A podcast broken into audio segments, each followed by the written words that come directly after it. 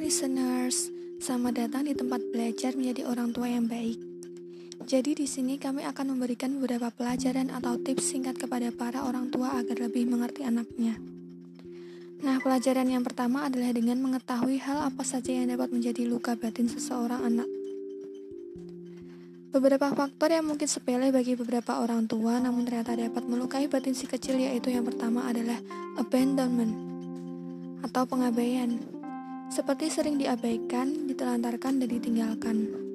Dampak dari pengabaian ini adalah anak akan memiliki rasa takut dan rejection atau penolakan, yaitu sering ditolak oleh keluarga atau lingkungan pergaulannya. Dampak yang akan dirasakan si kecil adalah ia menjadi merasa dirinya tidak diinginkan, tidak layak dicintai, memiliki self-image yang buruk, serta ia akan menarik diri dari lingkungannya.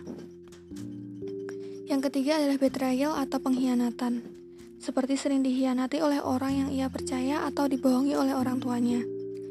Hal ini akan membuat anak menjadi sulit mempercayai orang lain, mudah curiga, dan suka mengontrol orang lain.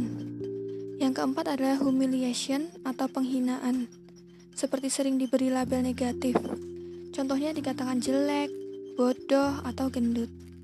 Hal ini akan membuat anak merasa dirinya tidak berharga, memiliki self-esteem yang rendah, serta suka menghina orang lain sebagai bentuk perlindungan diri. Yang terakhir adalah injustice atau ketidakadilan.